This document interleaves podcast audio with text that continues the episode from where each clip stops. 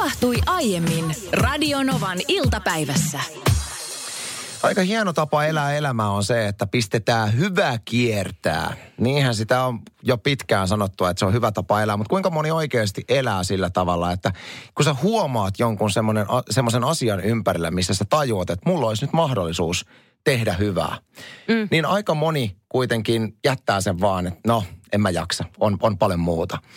Se on hieno tapa. Mä kuulin tästä niin kuin hyvän kiertämään pistämisestä niin aika hienon esimerkin tuossa, kun juttelin ystäväni kanssa, niin hän kertoi vuosien takaa tämmöisen tarinan, että hän oli auttanut yhtä hänen ystäväänsä, jolla oli silloin vähän alkoholin kanssa haasteita.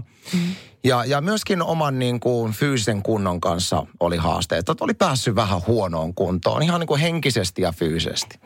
Ja oli sitten tämä kaveri oli pyytänyt apua vuosia vuosia sitten, että olisiko niin kuin mahdollista jeesata vähän niin kuin tämän treenaamisen kanssa ja, ja, ja näin päin pois. Ja sitten olivat aloittaneet siinä sitten semmoisen niin kuin pari vuotta kestäneen niin kuin yhdessä treenaamisen. Ja lopputulos oli se, että tästä aika pahasti yli, yli ylipainoisesta henkilöstä tai sitten sen parin vuoden aikana tullut niin kuin aivan käsittämättömän kovassa kunnossa oleva atleetti. Mm. Näin itse asiassa kuvan tämän henkilön nykykondiksesta, niin voi herra jestas, minkälaisessa kondiksessa.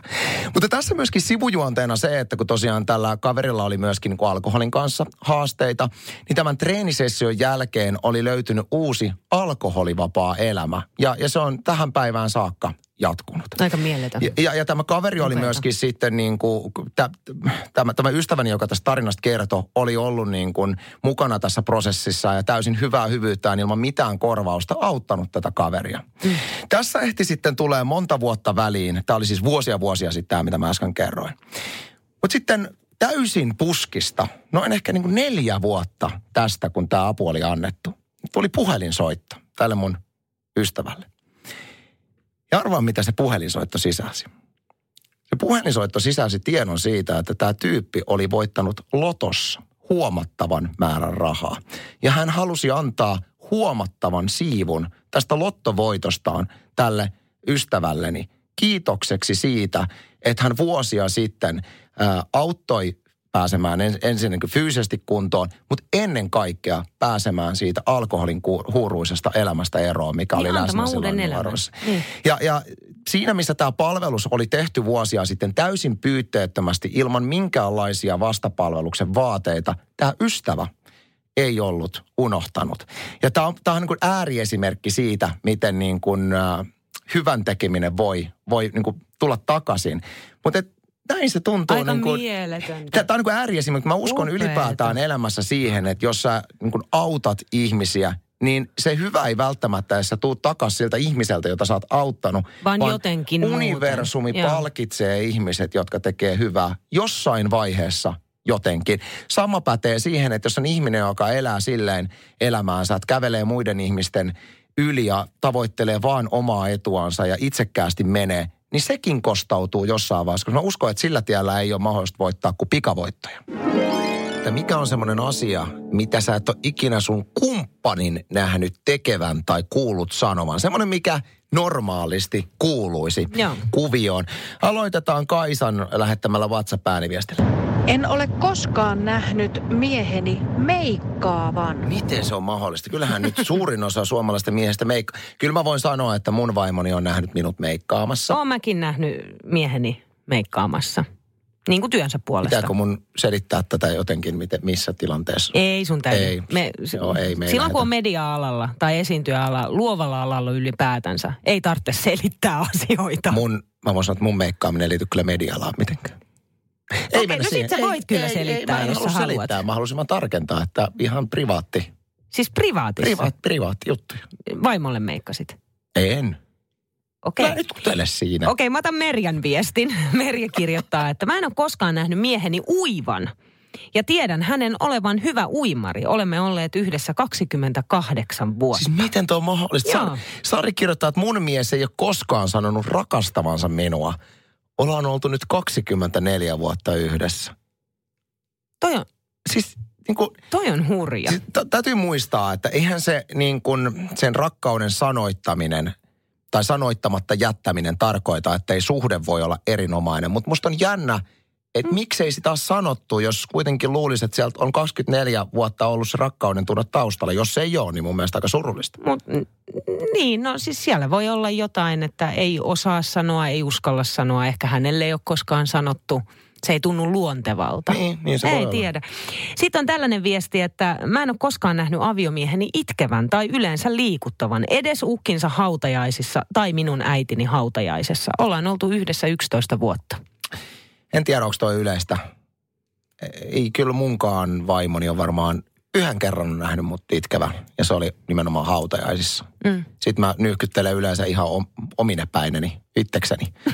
Tänne tuli viesti myöskin, että en ole koskaan kuullut mieheni kiroilevan. Yhdessä oltu kumminkin pidemmän aikaa. Itse kylläkin välillä lipsauttelen terveisin Satu. Ja toi on kyllä hyvä. Sitten Tuija laittaa, että mä en ole koskaan nähnyt mieheni pesevän vessaa. Yhteisiä vuosia kuitenkin jo 30, josta saman katon alla 29. Tiedätkö, mä en ole myöskään koskaan nähnyt mun miehen pesevän vessaa. Siis mitä tässä tarkoitetaan vessanpesulla? Että onko se se, että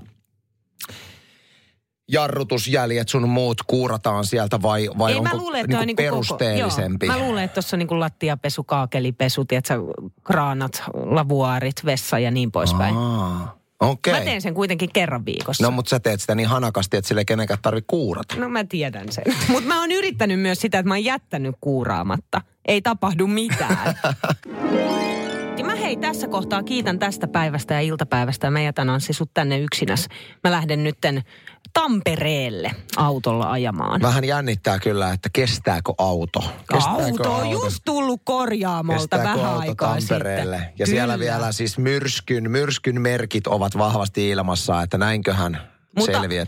Mutta Aila näyttää pahuutensa vasta huomenna, ainakin mitä ilmatieteen laitoksella oli, niin kello 12.08.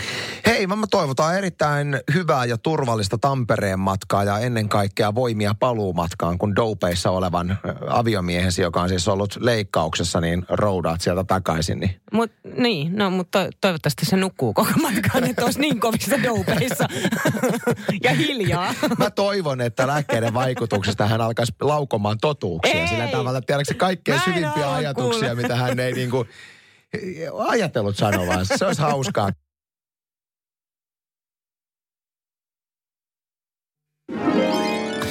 Mari ehdotti aihetta hei tänne, että mikä on elokuva, mikä on pakko nähdä ennen kuolemaansa. Mä rakastan elokuvatopikkeja ja mä tykkään myöskin siitä, että kun mulle ehdotetaan hyviä elokuvia katsottavaksi.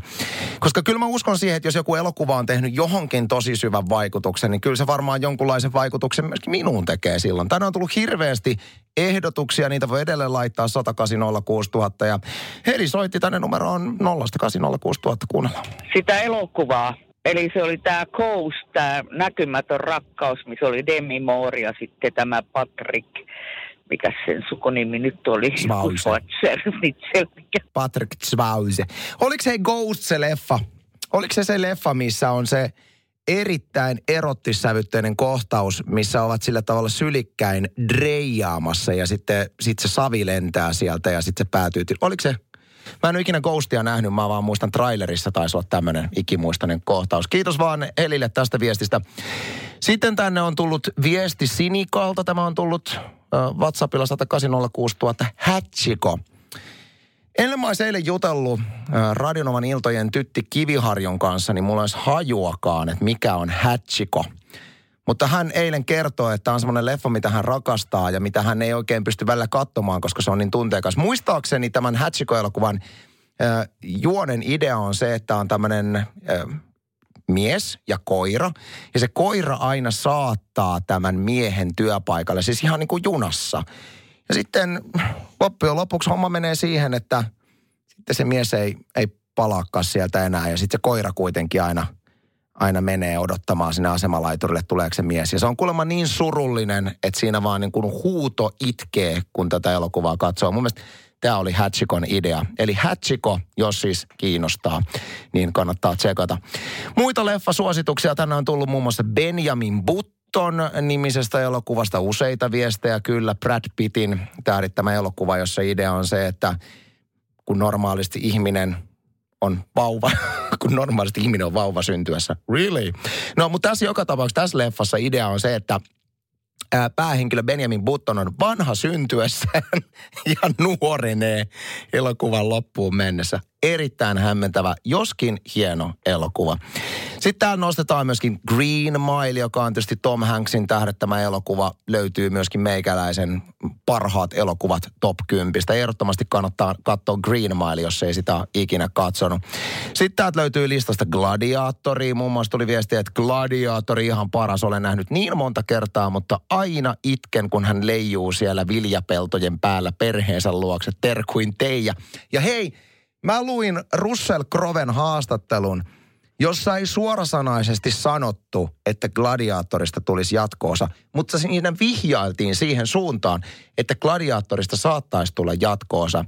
Mielenkiintoista on kyllä se, että kun äh, elokuvan päähenkilö kuolee elokuvan lopussa, sori, että jos nyt pilasin tämän, mutta näin sinne joka tapauksessa käy, niin mikä se jatkoosa olisi? Olisiko se tämmöinen tylsä, että mitä tapahtui ennen, ennen tätä ensimmäistä osaa vai heräisikö päähenkilö henki? En tiedä. Mä oon ihan helisemässä täällä, kun kuuntelijamme paukuttaa erinomaisia leffasuosituksia. Taas yksi semmoinen leffa, mikä on lähtenyt täällä suosituksissa selkeästi nouseen, on Ghost, josta äsken puhuttiinkin tuossa. Yksi elokuva, mitä on myös tosi moni Radionovan iltapäivän kuuntelija nyt suositellut, ja mun on pakko yhtyä tähän suositukseen, mahtuu myöskin meikäläisen top 10 listalle, joka on muuten kohta läpikäyty jo. Naisen tuoksu. Al Pacinon mestariteosta. Hän näyttelee tässä kyseisessä elokuvassa sokeata upseeria. Kannattaa ehdottomasti tsekata ja tästä kyseisestä leffastahan on myöskin tuttu tämä biisi.